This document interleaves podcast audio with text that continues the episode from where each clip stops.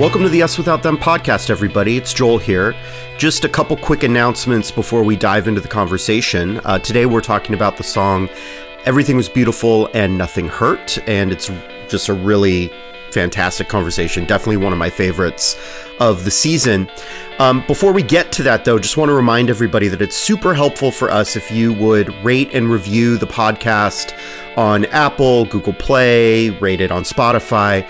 Uh, this just helps us to appear higher in search results so that other people can find the show. Um, so it'd be really, really nice uh, if you enjoy the podcast to go ahead and do that. All right, now we're going to get into the conversation. Enjoy.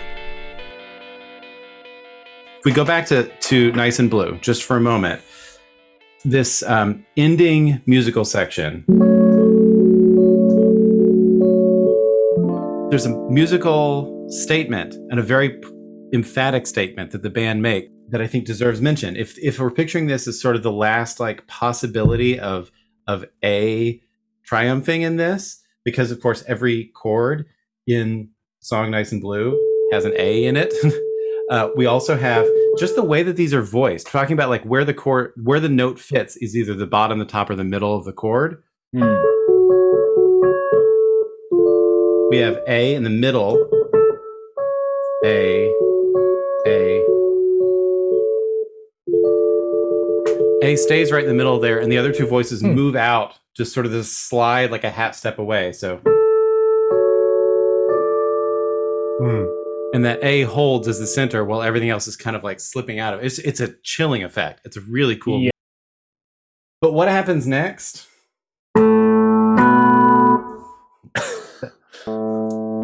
Folks at home want to guess what those two notes are.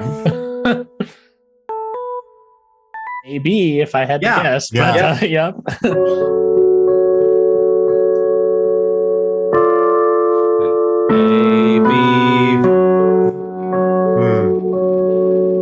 So it's just and it's just it just keeps hammering home and like you can't like it's such a strong statement that the whole like and you know Ricky's hitting the drums, Axe hitting those notes.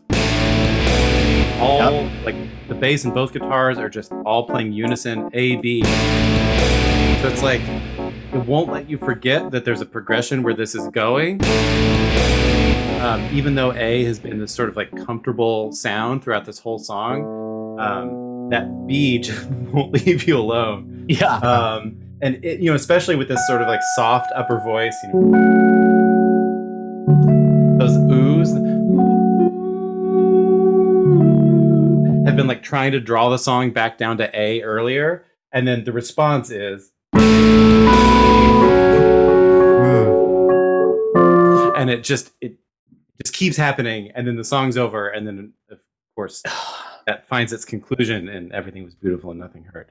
Can I just say I have been so excited to talk about this song, even though I think from like a musical standpoint, like I'm sure that most people, if if they were to identify a filler track on A to B Life, they might point to this song because it is so incredibly different i think um, in a lot of ways and it's it's much slower right the even when you get to the screaming part right it's yeah it's intense but um it, it's very much in a kind of like sort of post rock style in, in, a lot of ways i mean even the, yeah. the screamy part with the reverb guitars uh, and everything mm-hmm. it's it's very reminiscent of a lot of um like heavier, like post rock, post metal sort of stuff. Um, yeah, it's a it's a slow burn.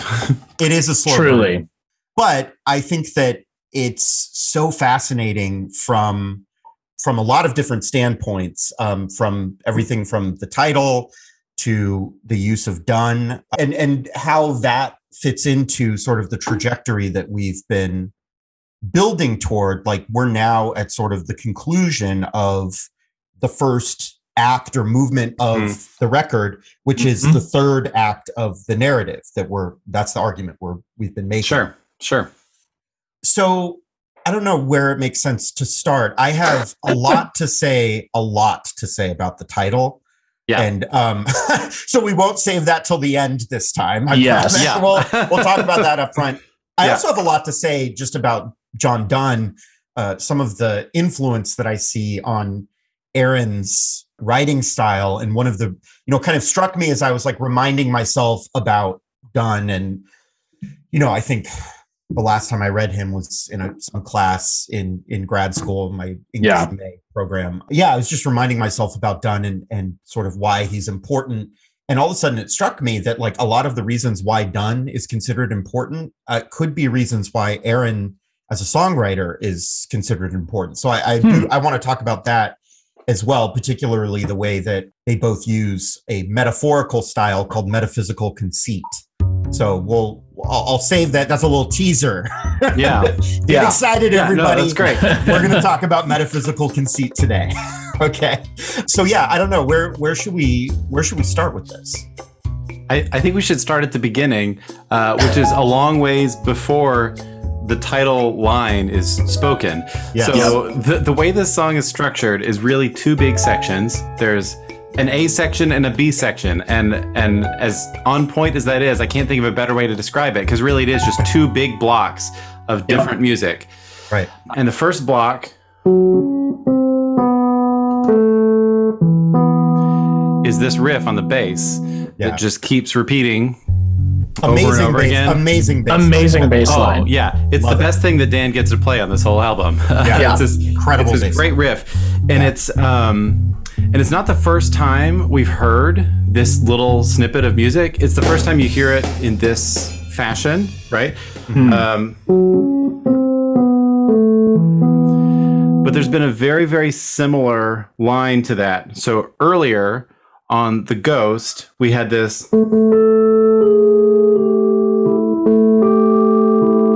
And then the second half of that phrase Mm, yeah. Okay. transpose Wow. that bit down by a, a, a minor third. Oh my god. I never noticed that, That- before. Yeah, Never It's- have. Oh my god. That's So the amazing. same riff.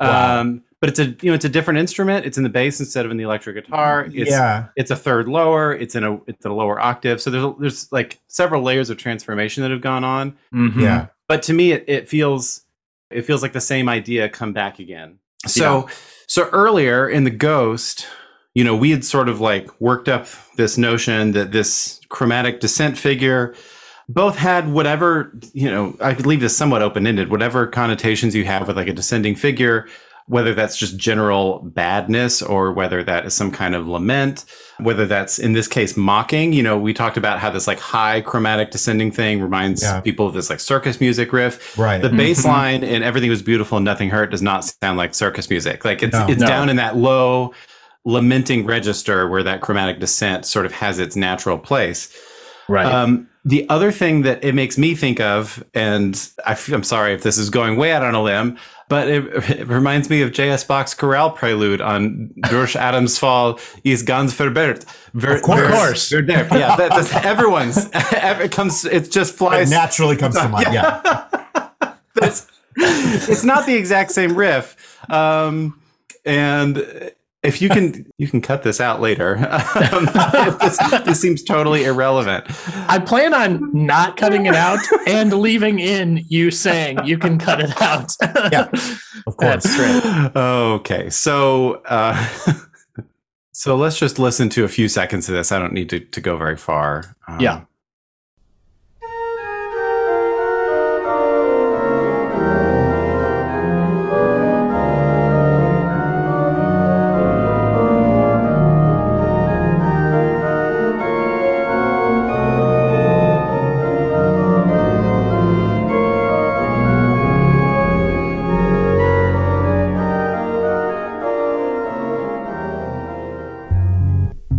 That's enough to get the flavor of it. So Yeah. why wow. does this come to mind? It's it's a chromatic descent figure with emphasis down in the lower register. It's not the same thing. It's not like this Bach piece has this same exact riff in it, but it's tapping into the kind of feelings that we get with a chromatic descending line with a low end register. And for Bach, what this is doing is setting up this chorale tune that was written actually a generation earlier by a contemporary of, of Martin Luther, Lazarus Spengler, who uh, who wrote this. Basically, the, the song is about in Adam all humanity fell. Basically, is the argument. Well, what Bach is trying to do with it is create both kind of a foreboding feeling, but also something that feels vaguely serpentine. So you get these these little noodly riffs in there that he's trying to evoke that something feels like a snake is sort of on the way, and that's and and the way the the prelude works is that this is the music that he that had set up to play before everyone sings the lyrics that are you know stating this story from the Bible. So it kind of puts you in this snaky, eerie mood before you start to sing these words about the snake and Adam. So Wow. so that's I've got that on the mind that that those kind of low gestures like that maybe evoke that kind of a feeling, which to me brings up two two stories at once. Of course, the story from from Genesis three, but also Orpheus, as you know, as Oh, he goes yep. to the underworld. So so in the myth of Orpheus, his bride Eurydice. They, on their wedding day is bitten by the snake that comes into this garden where she's getting garlands put on her head. She then descends into hell. And as the myth goes, then Orpheus has to go down to save her. And so there's all sorts of overlaps, uh, if you want to take like from the Genesis story all the way up until, uh, you know, this statement in the Apostles' Creed that, you know, after Christ died, he descended into hell. And then we have this sort of like harrowing of hell vision that works at the same time. Of course, none of this is in the lyrics of Everything Was Beautiful and Nothing Hurt. But, um, but there's something going on in the first half of this song, not only with that musical line that is sort of borrowed from this lamenting figure earlier, but then there's singing that happens. And Yeah. there's singing that is not, the words are not printed in the lyrics that come with the album.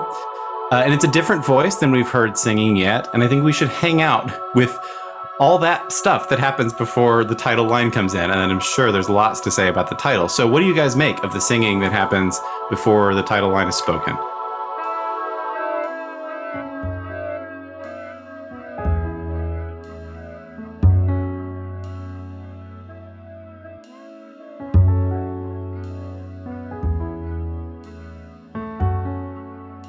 So I I have I did find a transcription of what is being said. Oh, and I- nice. I, think that it is accurate. The words are if only you call for me, if only you die for me, saw you burn for me, if only you call for me. And then everything was beautiful and nothing hurt. So, I got all those words when I try to transcribe it, but in slightly different orders. And I don't know Okay. that the sequence is actually totally significant. Yeah. But Yeah. just just hang out with those kinds of phrases. The first word is really hard to make out. Yeah. It's just kind of a, a general like rhoticized schwa, and I'm not sure what word is around that vocal Right. sound. But heard, but I I read uh, heard you called for me.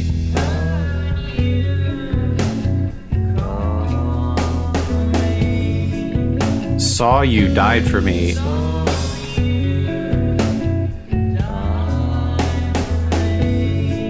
If only you'd burned for me.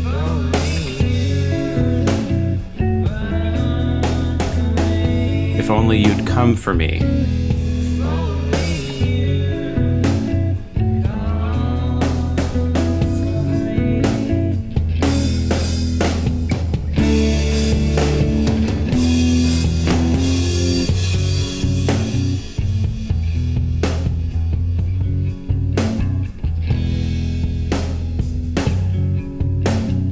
And then the second time around, it switches up the two middle lines. Heard you called for me again.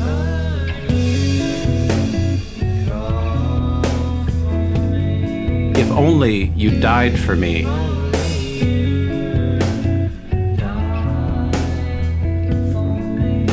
Saw you burn for me.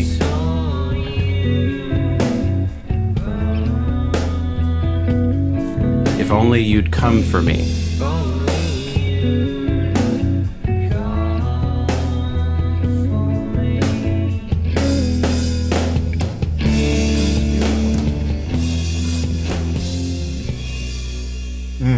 So Hmm.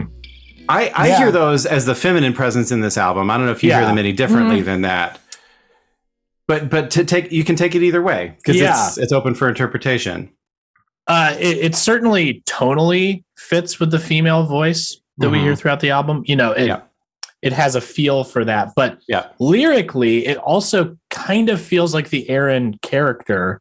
Yeah. And it, maybe this is purely because you've just filled my brain with snakes coming. Sure. Um, it, it does feel very in line with where that story that, and I'm sorry, Bach was referencing. Yeah. Um, yeah, it, it feels very in line with that. So I could I could see it being the feminine voice, but the lyrics feel perhaps more in line with with the Aaron so, character. so here's Yeah. the thing: you don't have to pick one or the other. I mean, for Yep. interpretive purposes, you don't. But also, there's two voices singing. I don't know if y'all True. have noticed that. Yeah, right. And this blew my mind as as we were preparing for this show, listening to this over and over again. I- You know, in the whatever twenty ish years since this came out, it had never occurred to me till just recently that Aaron is singing this opening section underneath Dan. So Dan is Mm. definitely in the mix a lot more prominently. Right. But and I had I was fully convinced that we never heard Aaron's singing voice until the last track of Catch for Us the Foxes. But it, that's not true. He he sings here. Right. Hmm. Um, and so I, I, you know, there doesn't necessarily need to be significant that you know that we're arguing this is like the last part of the narrative story. But if you want to flip the album sequence and think of it that way, then it's like the very conclusion of both this album and the next one. He finally comes in and sings something. yeah, Um, that's interesting. but you could also take it that those words are being projected towards a different you from the feminine and the masculine voice that are singing at the same time, Yeah. not Right. towards each other necessarily. Oh Yeah. yeah. I, I mean, I yeah, I think that there's a way to to read this as the you being Christ or something Mhm. like that. Yeah. Um, but there's also, I mean, here's a potentially interesting reading. So Du- Donne's poem, "A Valediction Forbidding Yeah. Mourning," is uh, about a, a speaker who is leaving his lover, and he's instructing her to basically not make a big deal about it, right? To be like a dying man who mildly just like accepts his fate and passes and that in so doing their love will become transcendent and so mm-hmm. there's if you read this as the aaron character speaking to the you know sort of quietly like almost like in his mind like thinking this one last i'm backtracking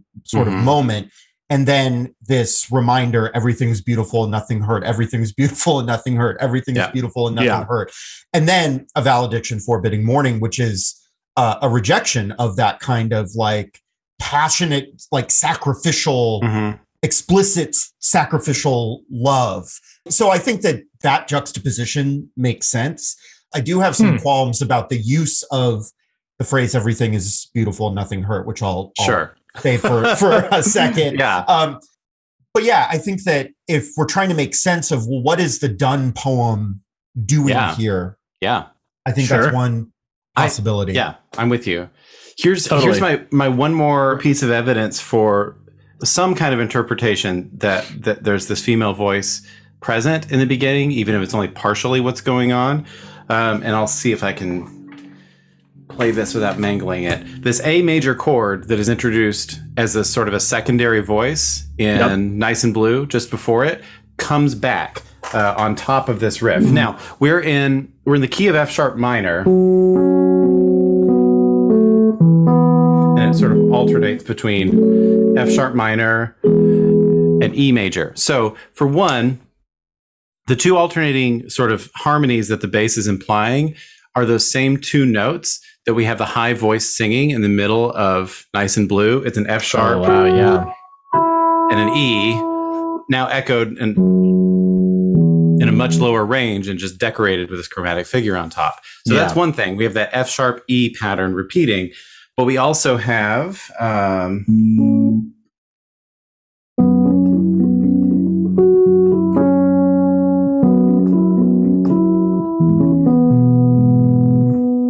that's interesting. I don't. I know I make I make mountains out of molehills all the time on this thing, but Not at all.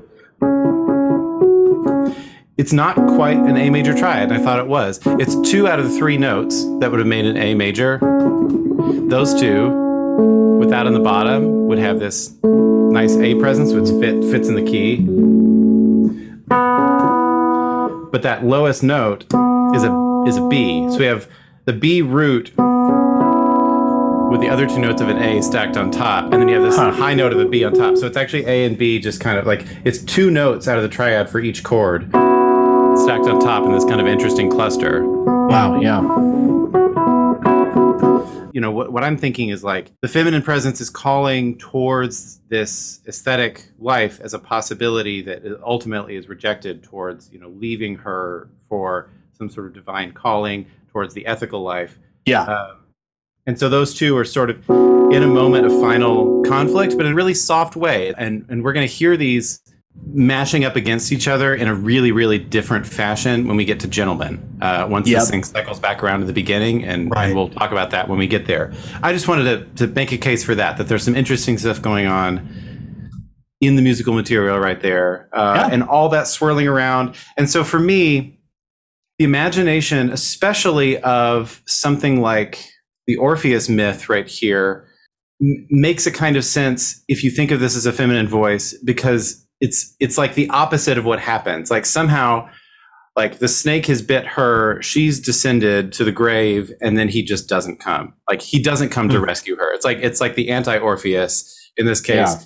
you know if only you died for me if only eh, you know i saw you burn for me but if only you'd come for me. Like there's like this sort of you were almost there but you didn't quite make it. Yeah. and to me that adds extra emotional resonance to the very end of the song with the very last line which is as far as i can tell not borrowed from Donne but but it's aaron's own you know original sort of tag at the end. So let's that's all i have to say about the opening half of this song. Anything Hmm. else you guys want to talk about before we get to the title Nope. That's No. better than anything I had Okay. in mind. Yeah. so yeah.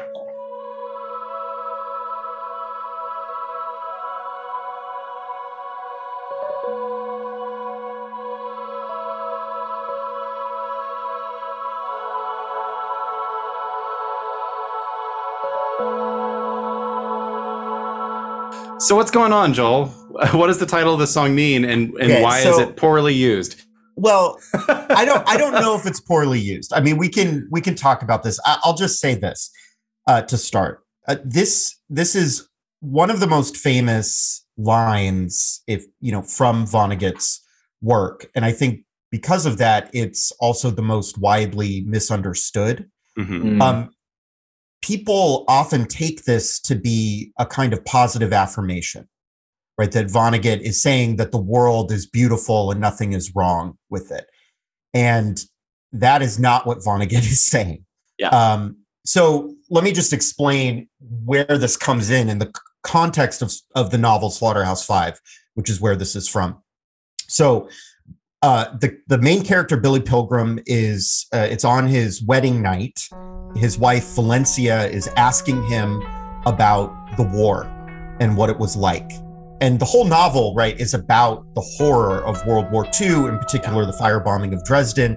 And he kind of doesn't really know what to say. But then all of a sudden, the narrator, who, you know, people I think often mistake the narrator of Vonnegut's novels for Vonnegut himself. It's, Right. you know, Vonnegut sort of messes with the readers in, in this way um, by doing that, but he just kind of jarringly inserts this thought into Billy Pilgrim's head, where he says it suddenly occurs to Billy Pilgrim, uh, you know, an idea that would, or, or a statement that would make a, a really good epigraph for him.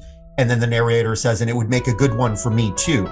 And you don't see what that is until the next page, or maybe even two pages later, where Vonnegut has a full page Sharpie drawing of the headstone that says everything is beautiful and nothing broken. Mm. Um, and I think really though, in order to understand that, you have to go back to the previous chapter where Billy Pilgrim, who, you know, the, the premise of the novel is that he's unstuck in time. He's just randomly out of his control, bouncing between these different moments in his life. And one of those moments is he is on another planet at the end of his life um, that is inhabited by these creatures called Tralfamadorians.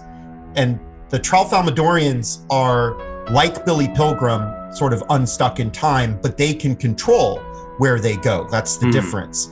And Vonnegut Vonnegut uses the Tralfamadorians a, a bunch of times in, in his novels. In at least three, right? Yeah, at least three. Um, and what they sort of, I mean, this, so this idea that especially in Slaughterhouse 5 that that they can control time what it means is that they never have to suffer right so they there's lots of and Vonnegut is not coy about this I mean I think he makes it pretty obvious that that's what they do right is that Yeah. they're explaining to Billy Pilgrim you know he's talking about like why do why do I have to keep going back to like these moments in the war that are so horrible where like my friends die and stuff? Like why can't I just be in like the happiest moments of my life? And they're like well you just you can't. And you know we uh you know we spend time with our families and we know that in this moment they're alive and over there they're dead.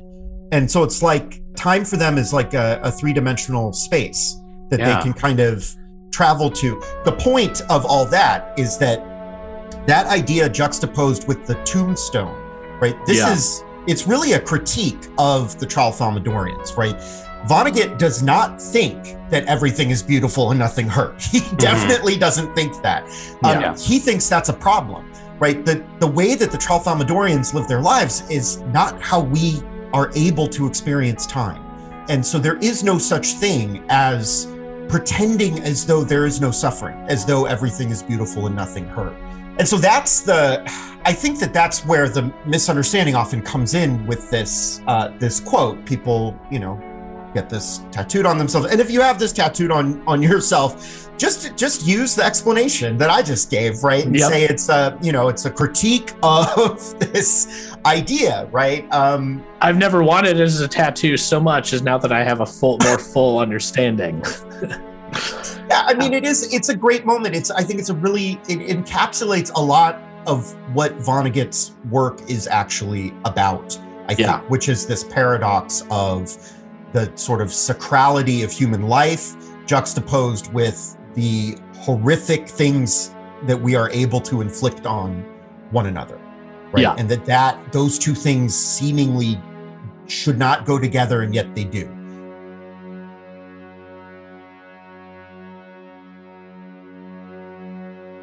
So I I guess I am not sure if to me the the sentiment everything is beautiful and nothing hurt fits more with the aesthetic life than it does the Mhm. ethical Yes. because um, if you're saying that everything is fundamentally beautiful and there is no suffering, right? To say nothing is hurt Right. is to say there's no suffering.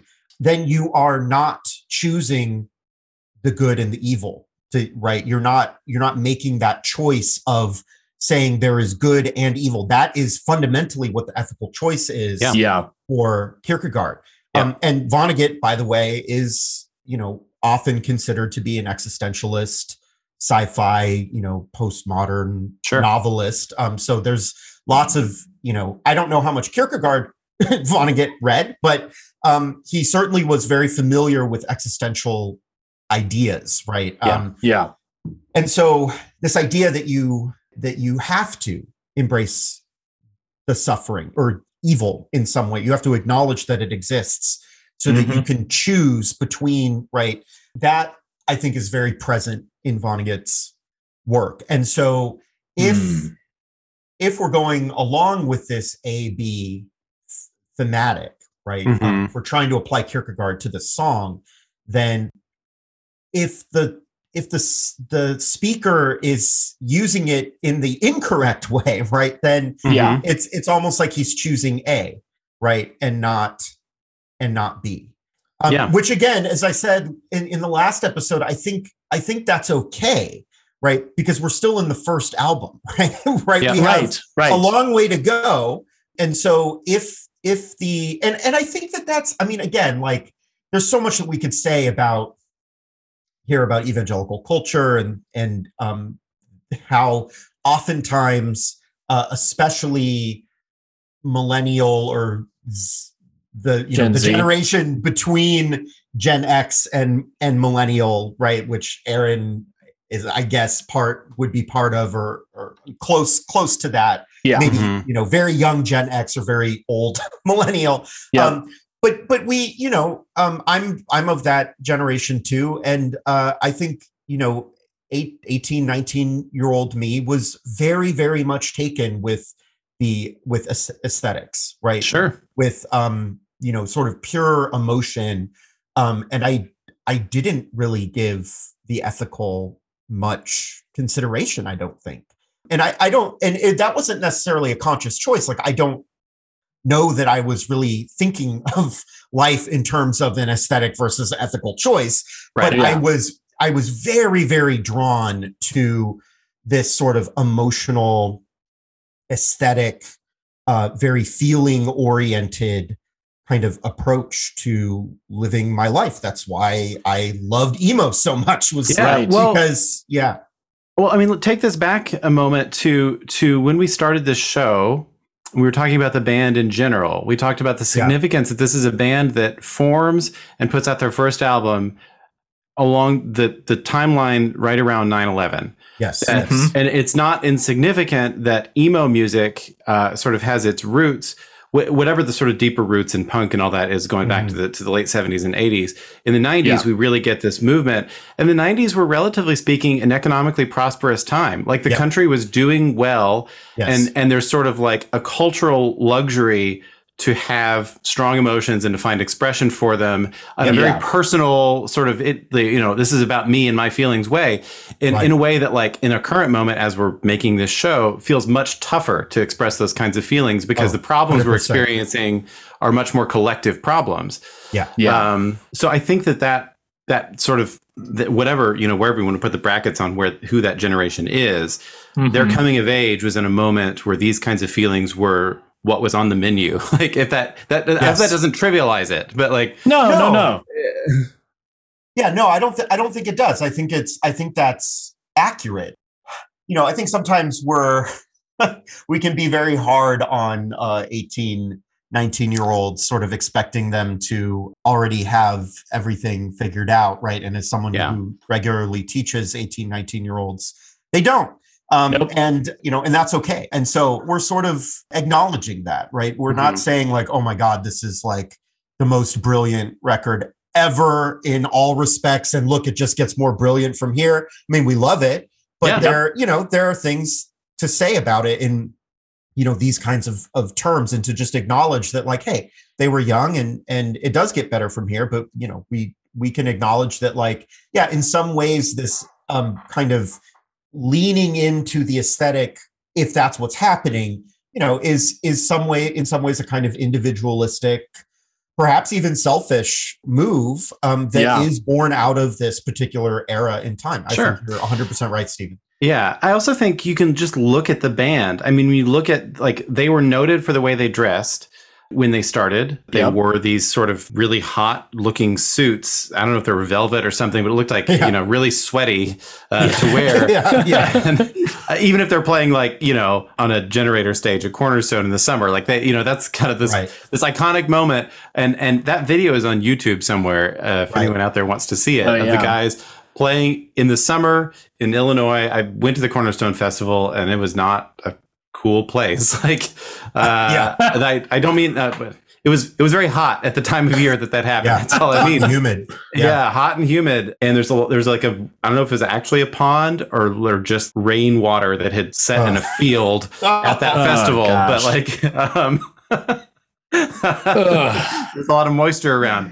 I don't know why I'm, I'm fixated on sweat right now, but anyway, they had a very distinctive look Yeah. that that was put on, right? And I think they got compared to the hives, and maybe they thought that like they didn't want to like they wanted to distance themselves from that, Right. And you know they had flowers strapped to their microphones, which they they've come back to doing that in the sort of Mm-hmm. Right. last part of their career now, and it's Yep. and it's a really like it's a great image, like it's a lot of layers of meeting that uh, and for me like when i heard this album for the first time i had i don't know like without even knowing how to articulate it i had this very like old world vibe about it that there was Yep. Something sort of 19th century but maybe even earlier and and i think the way that they presented themselves you know and I, we're using the word aesthetic here to mean a few different things i think what kierkegaard means Yes. by aesthetic whatever the word is in danish and just talking about like pretty things like are, are very different Correct. but there's there's still some overlap and i think in the way they consciously present themselves in this very sensuous like pay attention to the way we look fashion that is very starkly contrasted with how they are going to look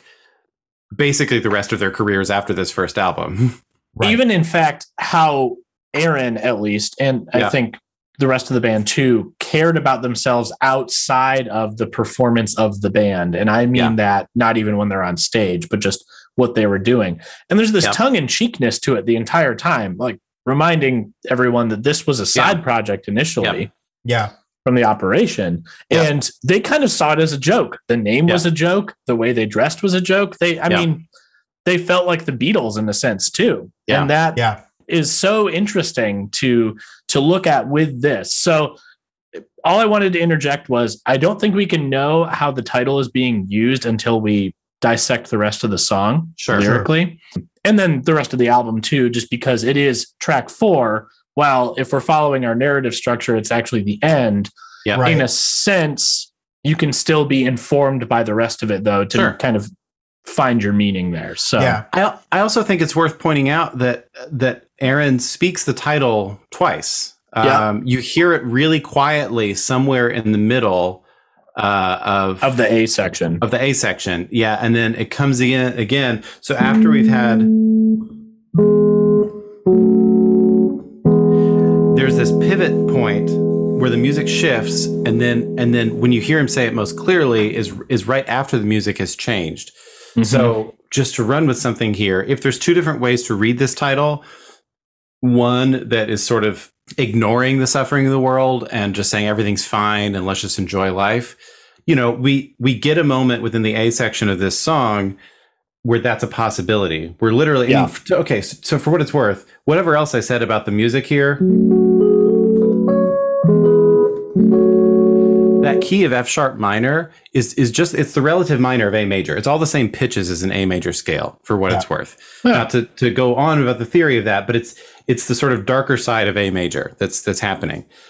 We um so in in that section we hear the phrase once and then the music shifts. So and then we get this thing that happens.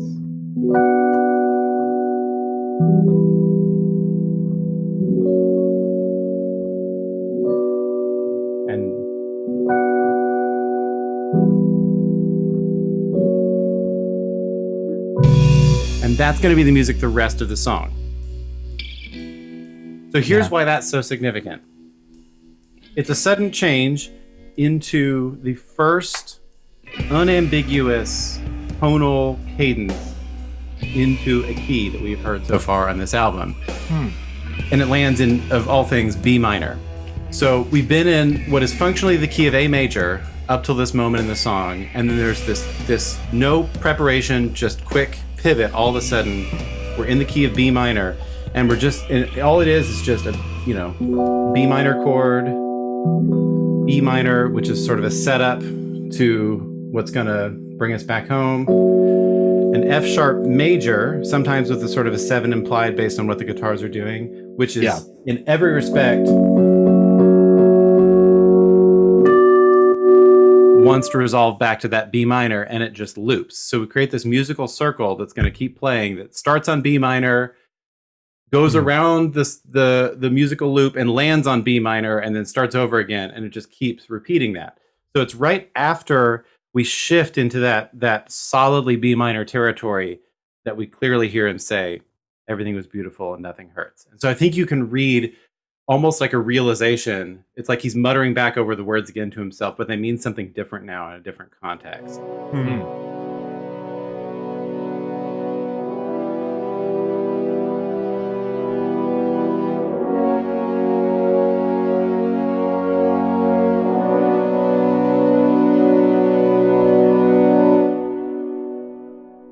you talking about the multiple readings, you know, after Joel's awesome discussion of, of Oh, yeah. Vonnegut, it, it makes me think back to Nice and Blue. Mm-hmm.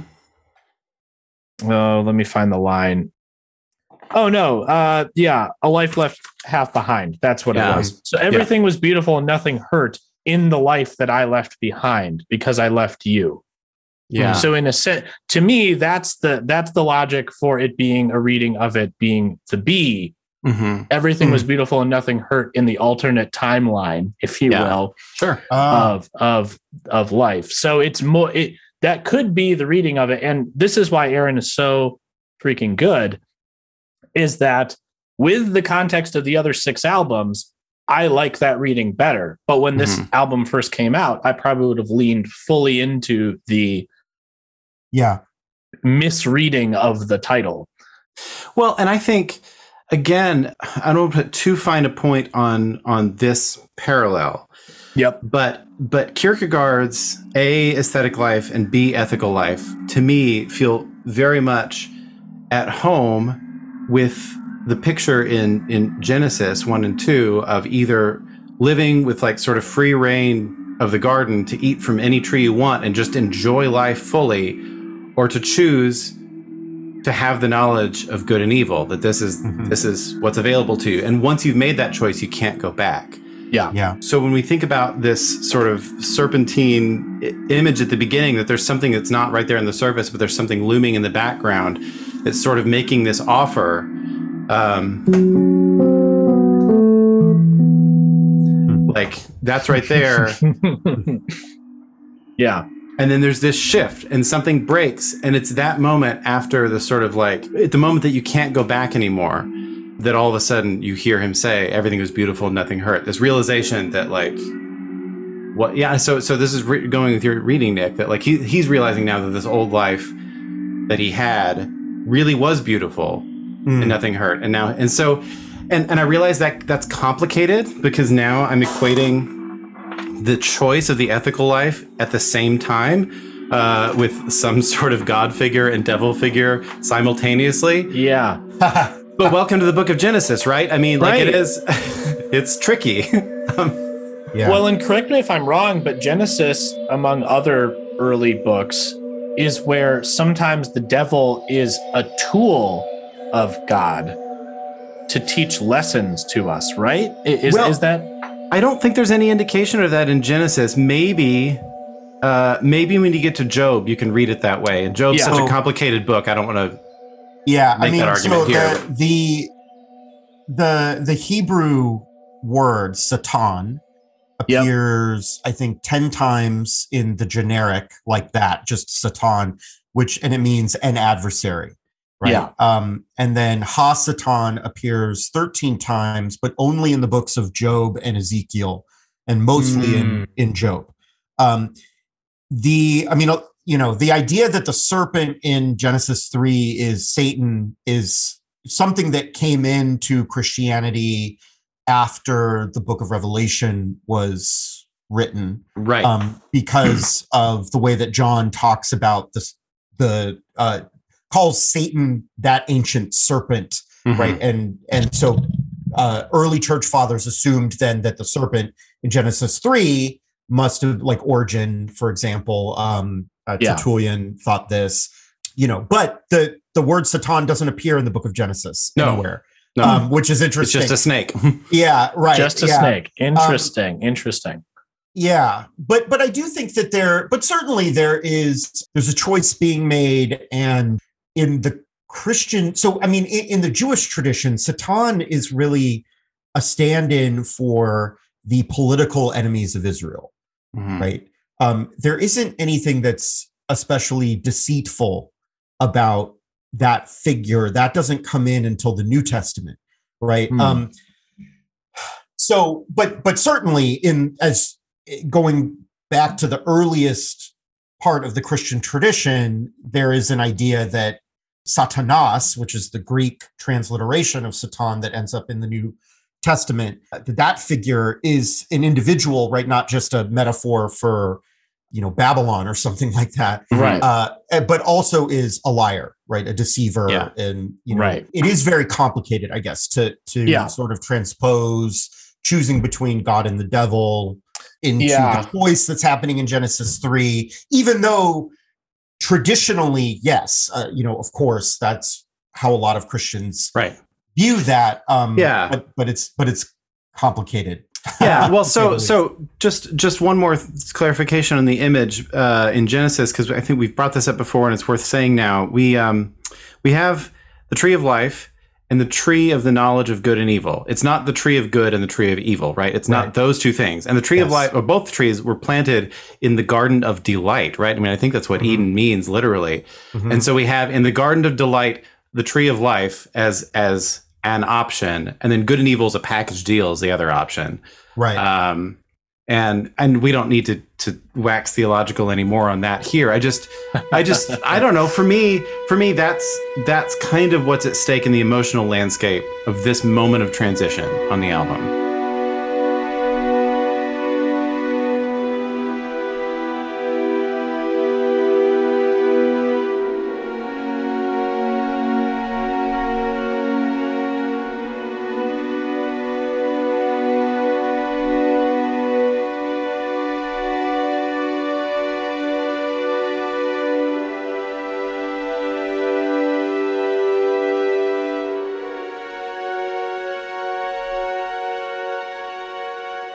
I, I think that there is uh, there's definitely a, a decision being made, and I think that that's a good transition actually to Donne the use of Donne's uh, a valediction forbidding mourning. Yeah. Um, yeah. So I'll just say a few things about Donne. Um, Please. That's okay. So Donne is part of a of a school of what are often referred to as metaphysical poets in the English tradition. And and all that refers to is the way that they use metaphor. So if you think to like uh, Shakespeare, for instance, Shakespeare is well, Shakespeare is maybe a bad example because he he has a whole range of different kinds of metaphors.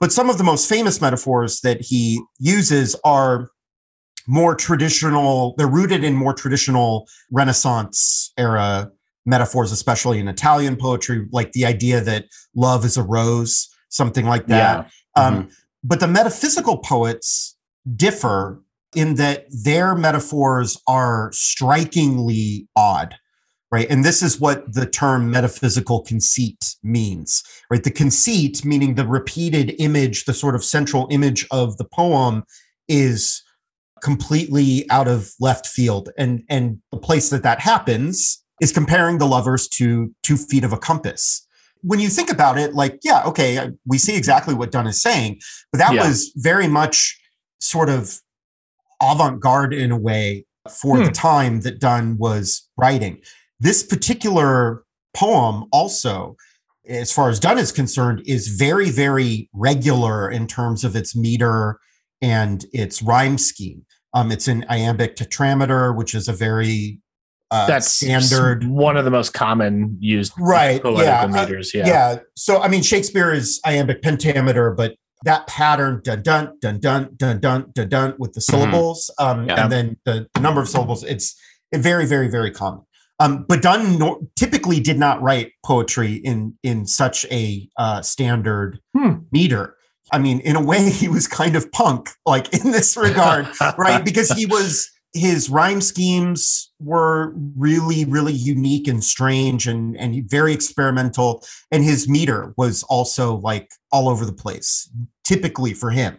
And and that again was sort of a mark of this new generation of poets who were trying, they were reacting against the sort of uh, smoothness of Elizabethan poetry, which I do Mm. think Shakespeare is the sort of paradigmatic figure of.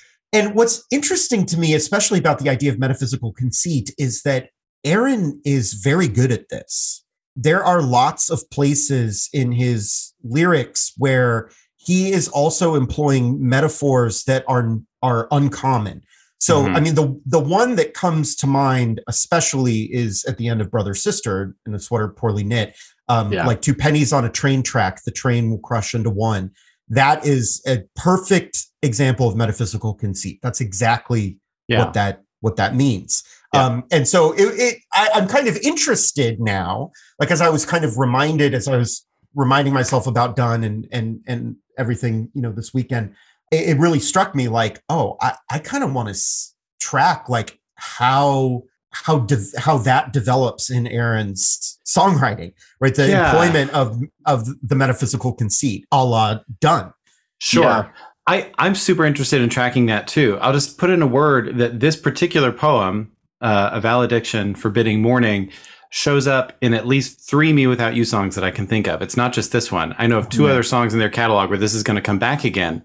Um, it also shows up in Aaron's verse on the Norma Jean track, uh, Mm. Memphis Oh, yeah, Will Be yeah, Laid yeah. to Waste. Yeah. There's a quote from this poem in that verse.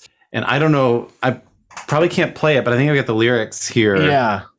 Uh, But before I read that, so one of us should just read the John Donne poem top to bottom because he extensively quotes and paraphrases from it in this song, and it's just as important as reading the lyrics to the song itself.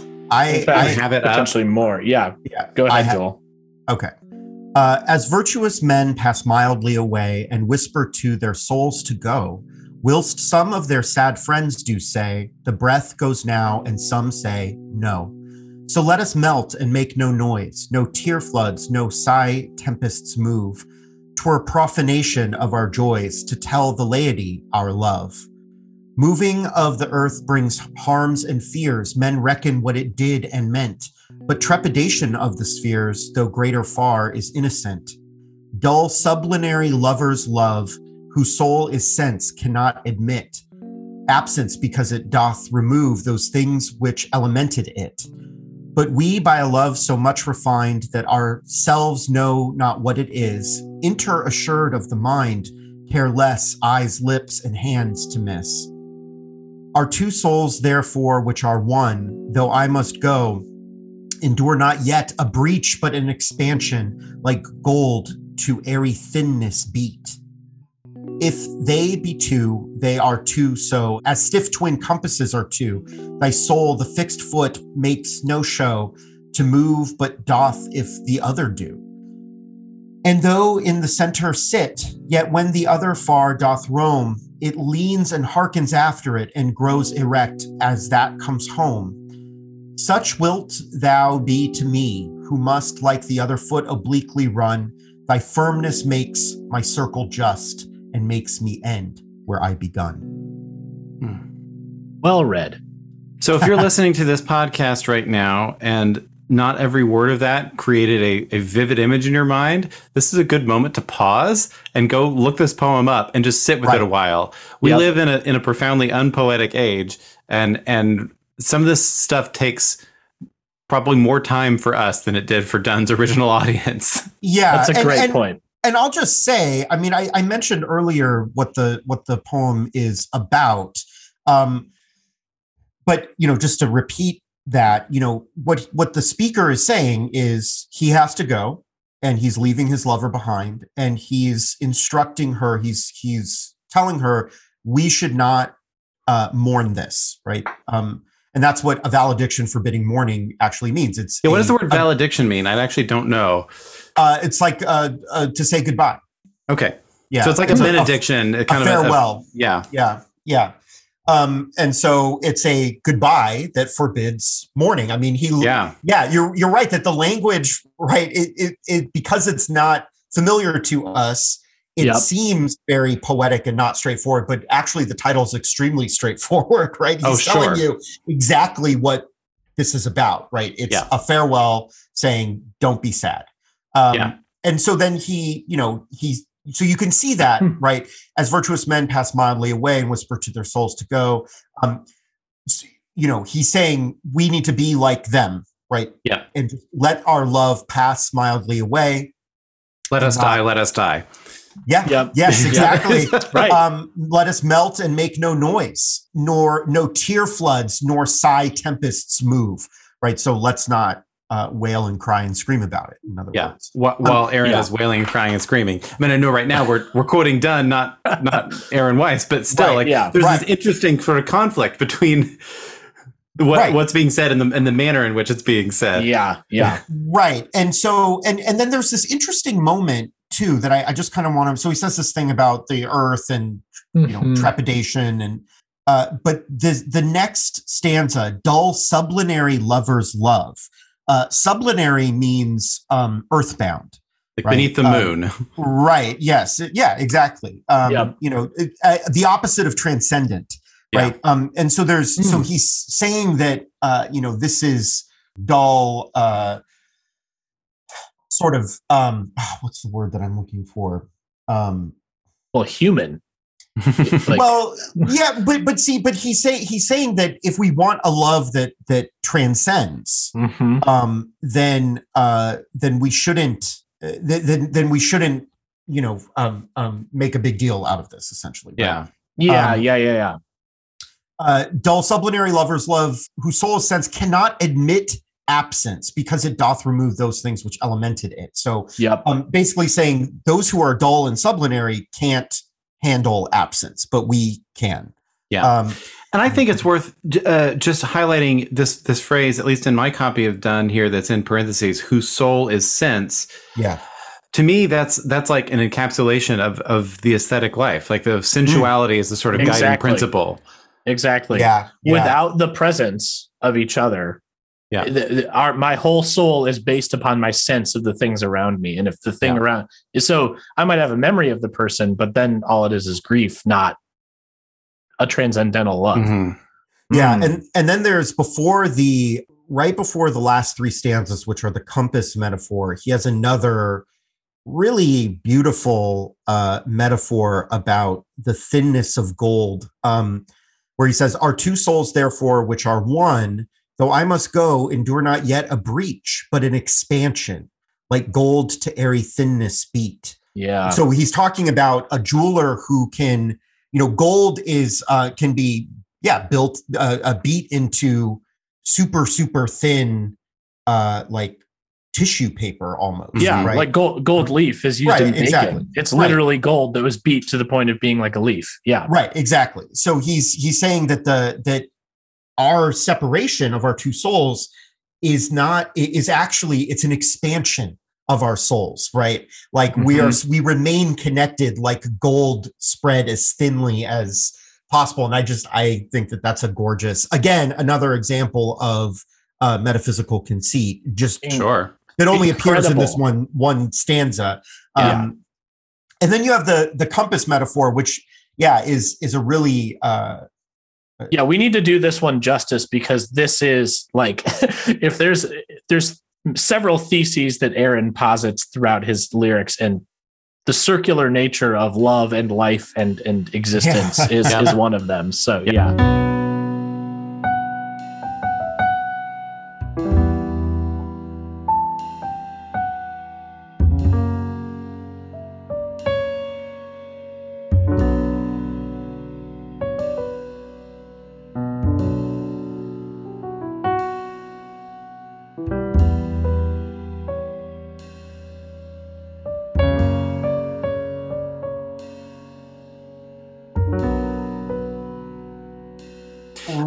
I want to get to the compass metaphor, but I want I want to take a take a moment in the middle of Sure. of looking at the Donne poem, and I, I want to read the lyrics from this verse that Aaron guested on this Norma Jean track, yeah Oh, yeah, yeah. perfect. um, because because he clearly has this poem on the mind. There's a there's just a moment where he directly quotes it, but then there's some imagery that kind of shows up in it as well. So so here we go. After he repeats the word fashion a few times, which is what he kind of like dovetails off of what uh, what the singer from Norma Jean had just said. Um, then he says he laid emeralds in her eyes, but I'd already tried a bracelet made of gold and scarlet thread around her wrist. Everything was wrong, so we sang sentimental songs. Oh, how seldom we belong, but how elegant our kiss. We painted crooked lines, but we danced in perfect time to a love so much refined. We know not what it is until, like a dullen wine, we pour into a grief we'd known before, but never quite like this. All I know now is regret. It follows like a silhouette along the cobblestone behind me that has nothing much to say, except to innocently ask, its voice delicate as glass, Do you see me when we pass? But I continue on my way. I mean, it almost feels like those words could have been another song in between Nice and Blue and Everything Was Beautiful But Nothing Hurt. Yeah, It just got yeah. used for this other band because mewithoutYou didn't find a place for them. yeah right. Oh man. Phew, that that's a lot Yeah. the line that's that's directly lifted um, is uh, "A love so much refined." I mean, that's there in in the Donne poem. yep I think. but, but we by a love so much refined Yeah. that ourselves know not what is yeah Mhm.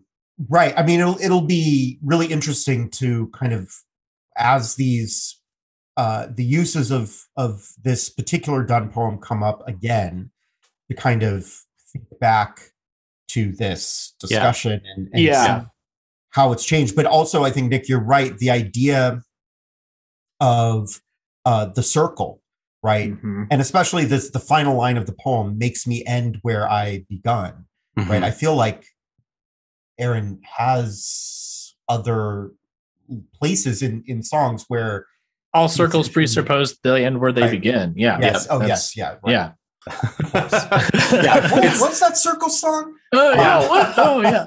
Oh, the one where it's uh, Yeah, a where he's literally saying that. Yeah. Right. Yeah. Um, but I think there are other places too. I mean, it- it'll be Totally. interesting to to see that. But um, but yeah, I, I think that you're right. Like it's very interesting, and and I think especially for the record as a whole, and this kind of theory that we've been working with, um, you know, about the the speakers grappling with this lost relationship. I wonder to what extent this metaphor is is really playing in uh, sort of at the end uh, at the end here. Mhm. Um, Yeah. So the idea, right? If uh, you know the, compass is not uh, it's not a it's not a um, directional compass. It's a compass for drawing circles, right? Um, Correct. yep. to be very clear about that because some people might be thinking a foot of a compass like what yeah, What no, the heck are they talking about? it's it's like yeah, a compass that draws circles. So you put one foot in the center of the circle, and then the other foot travels around it and draws the circle. And and the you know Donne does a, a really good job of sort of capturing exactly uh, what that looks like, especially in the middle stanza of the metaphor. And though it in the center sit, yet when the other far doth roam, it leans and hearkens after it and grows erect as that comes home. In other words, when you're using a compass, you you lean it down, right? Mhm. And it Yeah. as it comes back around, it stands back up. Um, Yep.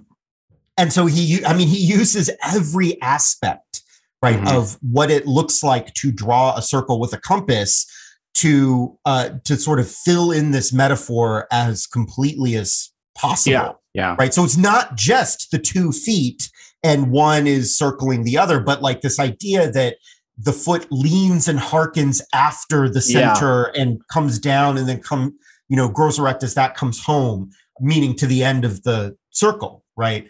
Um, and it's incredible how well that plays, at least in my mind. Now, I probably read more poetry than your average 29 year old in 2021, but it's incredible how Joel, what you're saying is it, it I see exactly what's being talked about, both the metaphor and the physical thing, the, the thing that is the metaphor, as well as what it's trying to tell us poetically. yeah, And this man died in 1631 yeah.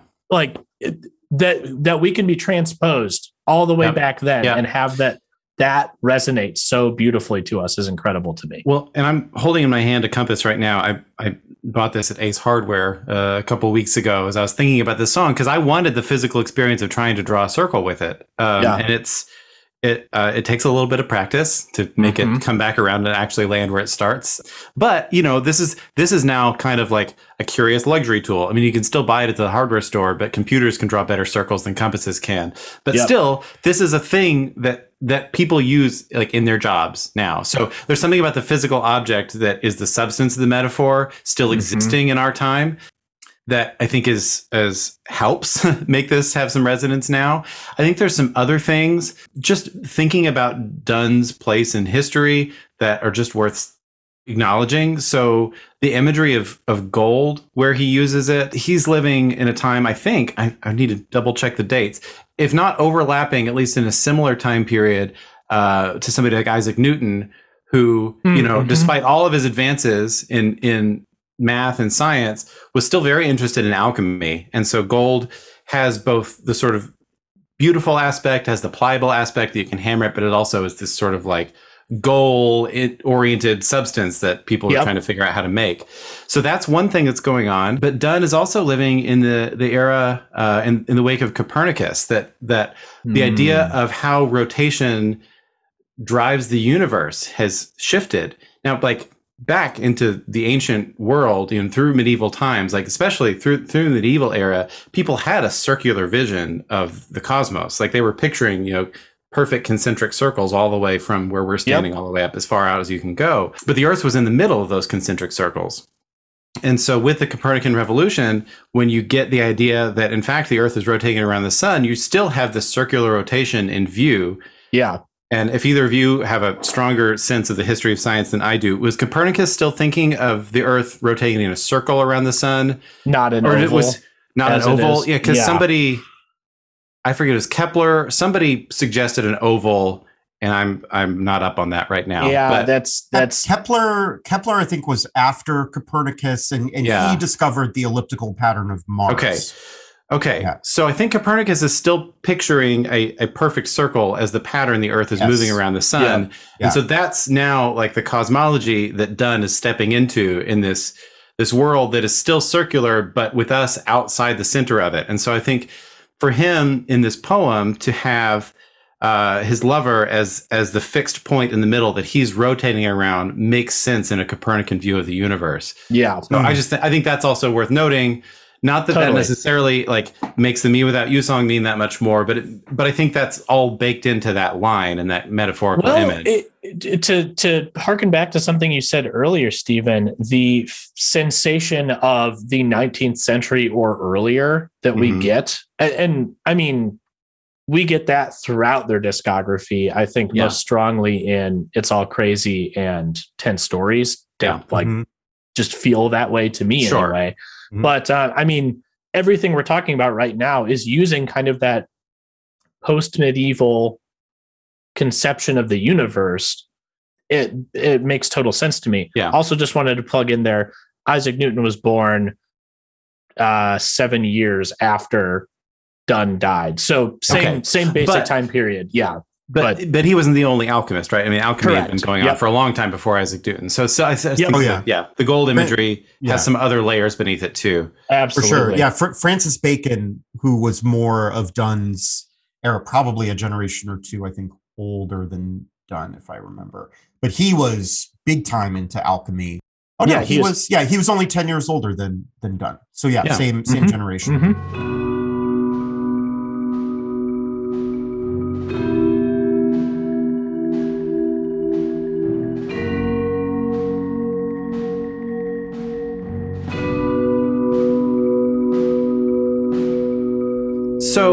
Bring this back around directly to mewithoutYou, can we read the lyrics from the end of this song now because they're very similar to Donne. Some some places an exact quote, but some places it's paraphrased slightly and there's other lines added in. Okay, so as we melt, let's make no noise. Oh, the profanation of our love, to tell the world our passing joys. And we, besides, care less to miss our eyes and lips and hands. But, honey, I'm not who you think I am.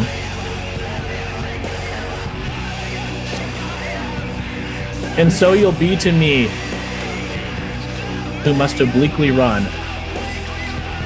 Thy firmness makes my circle just, and makes me end where I begun. There's nothing wrong, as I'll be somewhere singing all along. No, tell me, uh, where have you gone, my love? Where have you gone, my love? Where have you gone?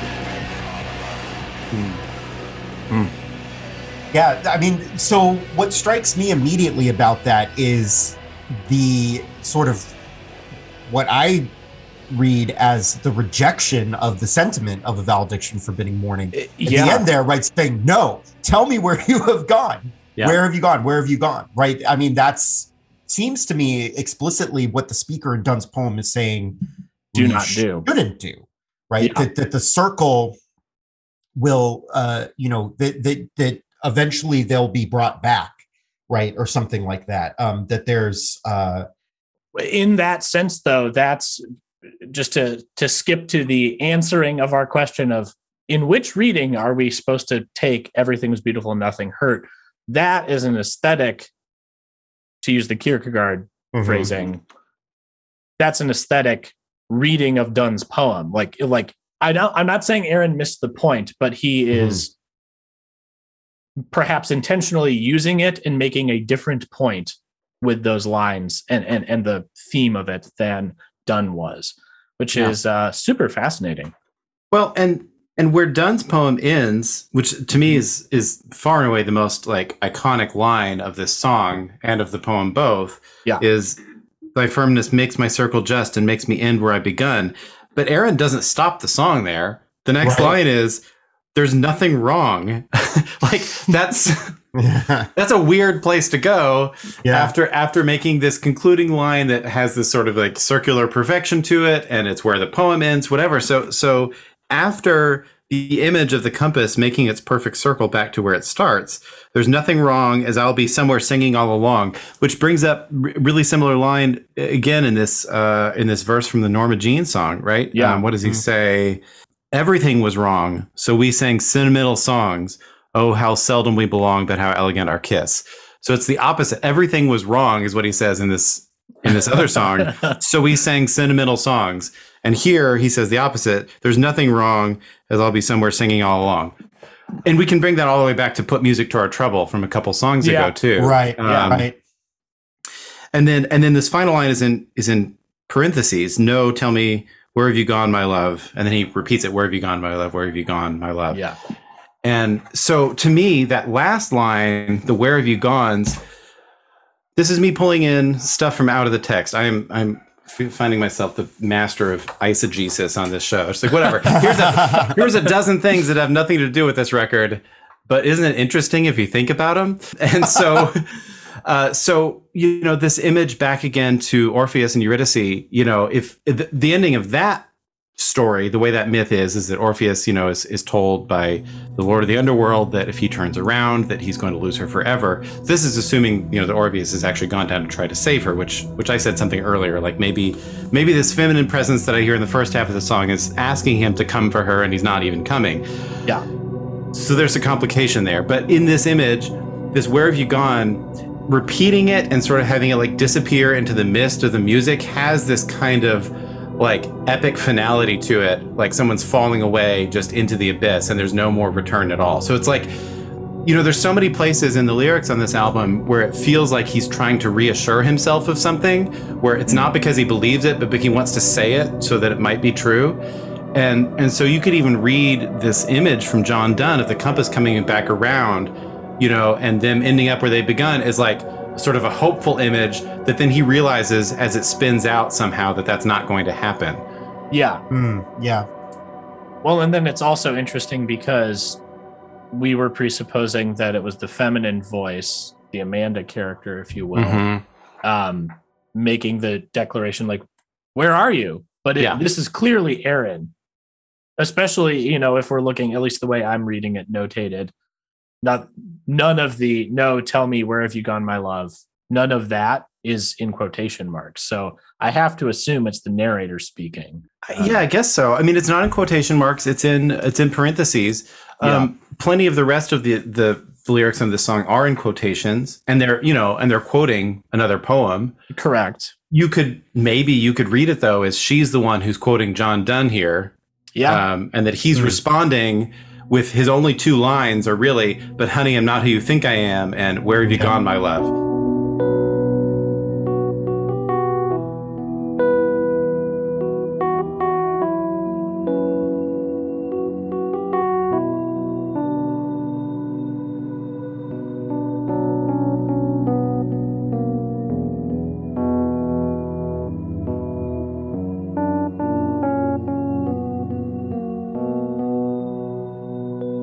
I do want to highlight though, and I can't recall if it was in all the clever words on pages or an interview I was reading, or multiple interviews I was reading, but this is, I think, the only Donne poem Aaron ever references. So that's partly hmm. why he gets so many miles out of it. Is Sure. like Okay. he doesn't claim to be a Donne fan.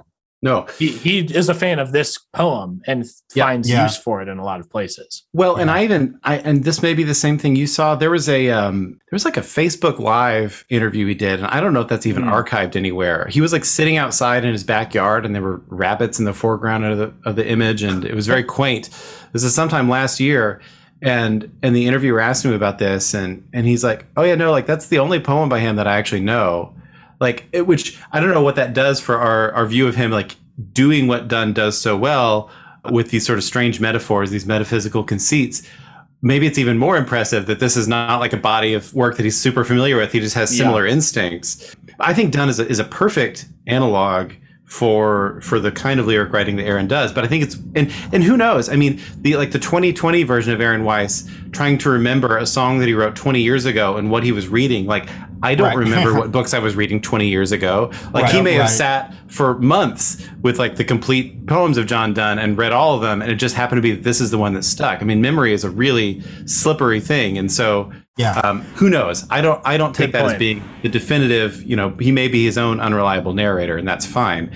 Uh, all of us are. He'd be the Like, first to tell. He'd be the first Yeah. to tell you he is that. I also think it's it's just worth. This is stupid, but I remember this made an impression on me that early on when I was listening to this band, I think it was during the Catch for Us the Foxes press cycle, Mhm. there was a feature in HM magazine. This, this is a Christian music. It used to be Heaven's Yeah. Metal, then it turned into Heavy Music magazine, I think. And there was this feature on mewithoutYou, and and the person who wrote the article had gone to one of their shows, and there's this moment in in this uh, piece of journalism where they quoted an audience member just shouting out. Quote John Donne from the audience and being so struck that, that was a weird thing for someone at a rock show to say. oh my gosh, that's amazing. That's really incredible. That's really incredible. Wow. Nick, you mentioned in one of the first episodes about talking about the what's happening when Aaron's vocals are uh, uh, distorted Yep. versus not, like when there's an effect on his vocal versus I've been thinking that's in the back of my head constantly Yeah. in this song. So yeah.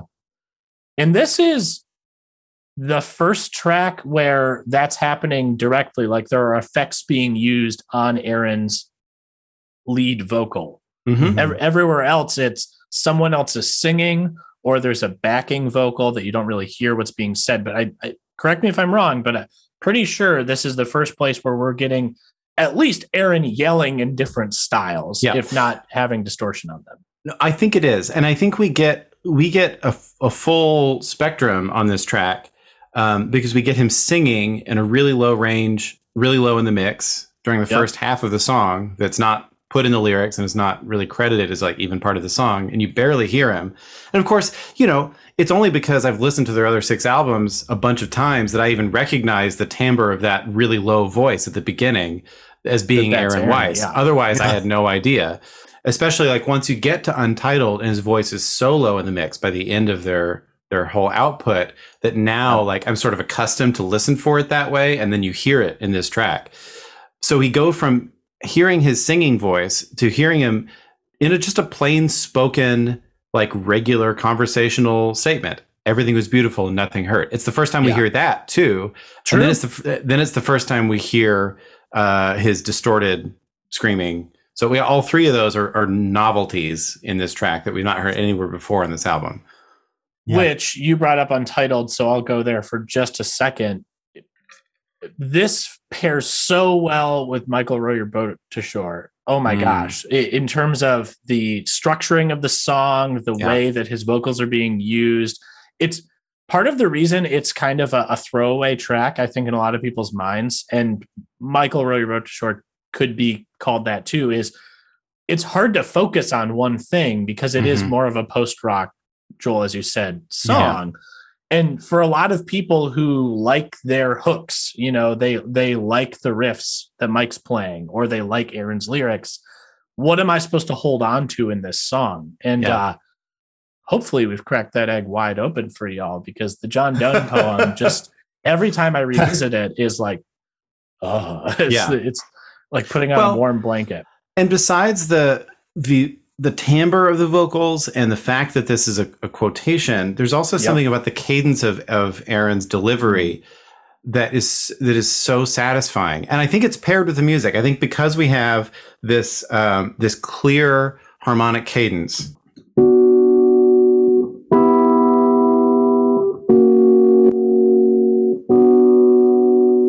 And we have a musical circle that, that just sets you up for its own conclusion and then it repeats and it just loops and it loops and it loops and it keeps circling around at the same time we have this you know as you were mentioning joel the, the in the Donne poem even we have this very clean kind of um, consistent metrical rhythm that then just Mhm. maps directly onto what Aaron's doing too. Yeah. Mhm. And so, and I, I remember the first time I listened to this album that that was one of the things that really drew me in because it was so different than the lyrics of anything else I heard. To hear Mhm. clearly metrical couplets, just just it was so, so- something so satisfying. It's like all the words rhymed both in in the way that the words sound, but also just in the way that they they play with rhythm. And Yep. and I lo- I love this ending so much.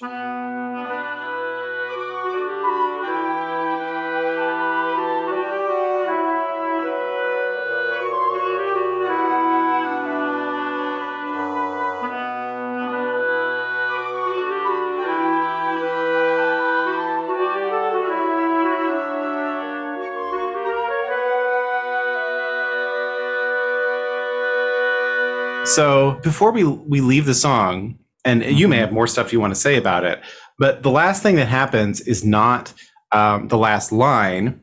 Right. As as evocative as "Where have you gone, my love? Where have you gone, my love? Where have you gone, my love? Where have you gone?" is there's a guitar solo that comes after that. Mm. Um, yes. and even though we've had now this thoroughly confirmed B minor, this sort of like sad, unshakable presence of of B now at the end, we get um,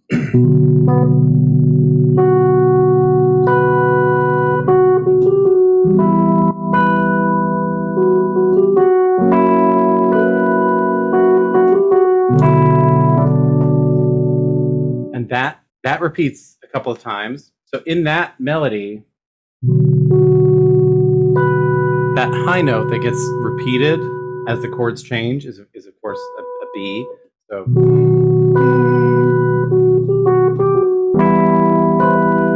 there's a B again. And there, that B is not even in the chord that's underneath it. It's actually uh, it's a dissonance ab- above the bass, but it still it persists on being B no matter what. It goes back around in cycles.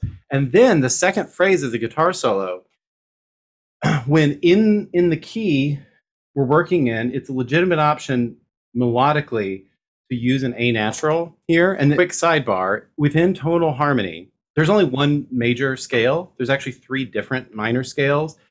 Hmm. And one of those, the, the melodic minor, has has a raised sixth and a raised seventh on the way up, has a lowered sixth and a lowered seventh on the way down.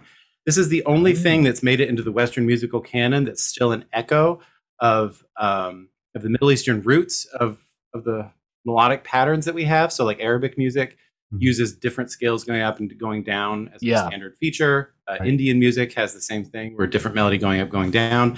Western music typically sticks to the same set of notes, no matter what direction things are flowing. Now, a harmonic minor scale consistently has a raised seventh scale degree because you always want that resolution to make the chords sound like they're really landing someplace. This is a much softer sound. If you don't have that that raised note, like Hmm. it it doesn't have Hmm. that same pull because it's not that the Yeah, same kind yeah. of dissonant like need to go up. Right. So, harmonic uh, minor, you need that A sharp leading to B to make it work. The guitar solo is a melodic figure, and there's this moment. Uh,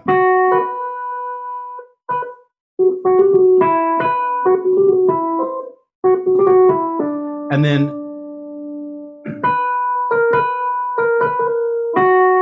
this is what it does next. Now, this is a descending uh, passage. It would be perfectly within Mike's rights. I assume, I don't know, maybe it's Chris playing guitar solo, I'm not sure, but, but whoever's playing.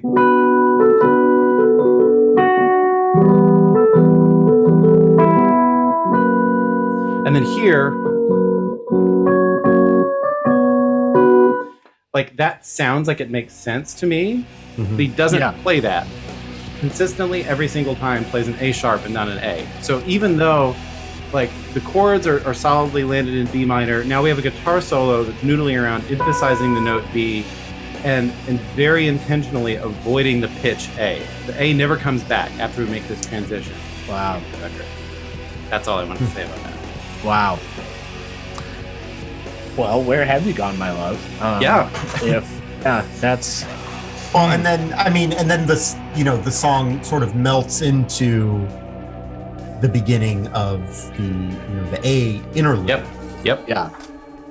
Yep. And Um, and we'll talk about the music in the interlude when we get to that episode. But um, the A comes back in that interlude. Spoiler alert. Well, because is it the beginning or is it an extended outro? If we're Yeah. reorganizing the yeah. the order of Yeah. things, huh? Interesting. Yeah. Well, the way that the record plays, there's there is no closure at the end of this track. I mean, there's musical closure in the sense that it finally hits this satisfying cadential material that keeps resolving and then resolving and then resolving.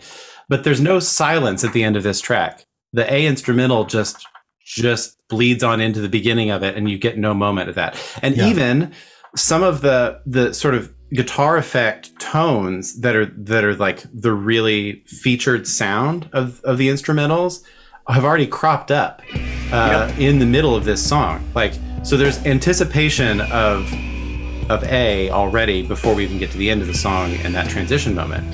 Um, Which is So- so freaking effective. It's Yeah. Yeah. it's incredible. And that happens even more so in transitioning into B and out of B into Yeah. silencer, and that's Mhm. we'll get there. Uh, yeah. But what what a what a subtle kind of foreshadowing though that there's a guitar tone that shows up midway through a track that as soon as you land on the next track you know oh like this Yeah. we saw this coming Yep. Mhm. just to just to put in one more word to make it obvious if it wasn't obvious already we have the final image of, of a compass circling back around um, and now we have what what i think is a convincing case that that the narrative story really begins after this song is over and we go back to the beginning again i, I Yeah. all, all that to me seems um, at least possible that it's calculated I don't know. So much of this stuff feels like just like wild speculation on our part, but this may actually be something they meant. But it, it and it also, I think, it it makes the listening experience satisfying. Not that it's not satisfying if you don't have this Mm-hmm. Narrative structure in mind, but Yeah. there's something satisfying about it because uh, it does feel now more circular, right? To have Yeah. the transition moment from the end of the narrative back to the beginning come in the middle of the album, Yeah. like, Yeah. you it, it makes it feel more of like the circle coming back around Yep. to Yep. where we've begun now, right? Uh, um, Yep. And so that like you you don't you don't necessarily get that if it's just you know straightforwardly beginning to end because then Yeah. when the record's over it's over but no with with if you put the end in the middle right then you have this the um, sensation of a circular movement like Yeah. the compass